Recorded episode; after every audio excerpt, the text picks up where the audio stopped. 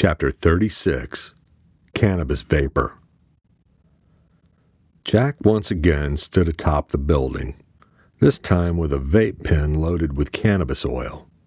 Luke was safe thanks to his psychotic ex girlfriend, oddly enough, and they were on their way to potentially making a dent in the organization with Halvers's help.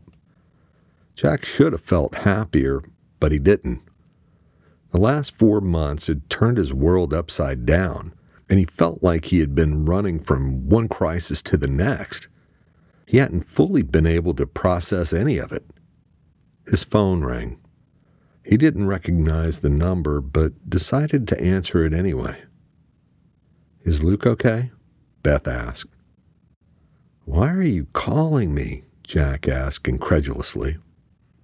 I thought it was obvious. I just asked about Luke, she said. Did what I send help? Jack took a deep drag off the vape pen. Yeah, it did. He's going to make it, he paused. So, why did you help? You and Luke hated each other. He didn't mean anything to you, Jack said. There was just silence. Hey, you call me, Jack said. I can hang up now. He heard her swallow softly. He means something to you. That's why. Jack pondered the statement and softened a bit at her unexpected revelation. Who are you? Really? I have no clue or even why you're calling me. Hell, I've been living under the assumption that I'm next, that you're coming after me and Luke next. Who I am really doesn't matter, she said. I read your diary. You were right about me. I'm damaged. Worse, there are no better angels whispering in my ear. I've done too many bad things to make up for but I wasn't going to make another mistake with you, she said. What do you mean, another mistake? You don't have what my employer thinks you have. I believe you, she replied. Jack paused, deep in thought. Do you mean what you told me about in the Greenleaf vault that I was in possession of some algorithm for the stock market? Jack asked. Yeah, she replied. Well, I appreciate you believing me, but why now? After all of, well, all of this and everything, he asked. I found your setup, the hidden room off your locker room, she replied. Jack went quiet and Beth continued. I don't know how exactly it works, but I think I get a general idea. I don't think you actually know why you know what you know. I'm assuming you just blast away and let intuition do the rest? Am I right or at least warm? she asked. Well, something like that, I guess, Jack sighed. So, how does that change your employer's position on me? I didn't say that it did, Beth said. I'm assuming they'll still want your non existent algorithm, and in short of getting that, they'll want you dead, probably now more than ever. She paused and took a measured breath. I'm just telling you that it won't be me who does it, she said. Now, I guess that's comforting, but I can't say that I believe it coming from someone who just shot someone in my house, Jack said. You know about that? she asked incredulously. Just because the house security wasn't armed doesn't mean it wasn't on. Why did you do it? Jack asked. Why do you think? Beth asked slowly. Jack regained his emotional footing remembering the video he'd seen of Serena lying in a pool of her own blood. Blood he felt was on his hands, too.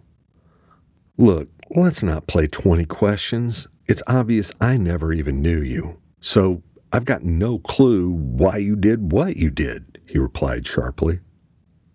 Fair enough, I guess. She breathed deeply and paused. She saw me sending you the documents we recovered from Gomes's place, she said, deciding to leave out jealousy for the moment. Why would that matter? Jack asked.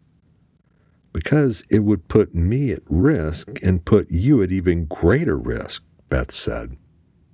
So, when you say putting me at risk, you mean from the organization, right?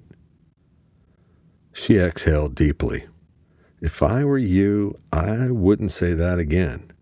Saying things like that will only make it worse for you. She paused.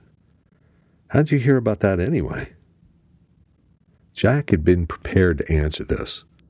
He, Luke, and Rhodes had come up with a story in the event he was ever interrogated.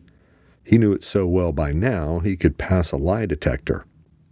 From Magnus, also from the group that picked us up that night at Greenleaf, Jack said. Uh, Magnus. What an asshole. I can't say I miss him, she said, focusing on understanding who the mystery group was. So, who actually picked you up? FBI? she asked. Damned if I know. I thought they were with you until they started interrogating me on my business with Magnus, how I knew Serena Green, and digging into all of my government dealings. Shit, the fact that I dated you for nearly a year didn't look good. After a few doses of sodium pentothal and a three day interrogation session, they figured I was telling the truth. I have no clue who they were, Jack said. Beth considered this. It was plausible considering Gomes told a similar story and Jack could never lie for shit. However, if there was a shadow group out there hunting the organization, it made her decision to hit the pause button even more timely. It doesn't matter anymore. I'm out, she said. What do you mean, out? Quitting? Jack asked. That's exactly what I mean, she said. Well, good for you, I guess. What happened? he asked. Let's just say I got too close to my last target and can't finish my assignment, she said. Jack rubbed his head. She was different now, not the same Beth he'd grown to hate. Thanks, I guess, he replied, confused. No thanks required. I should probably be the one thanking you. She took a deep breath. Whatever happens, just remember, I actually did care about you. Beth hung up immediately, leaving Jack to ponder everything she'd said through a cloud of cannabis vapor.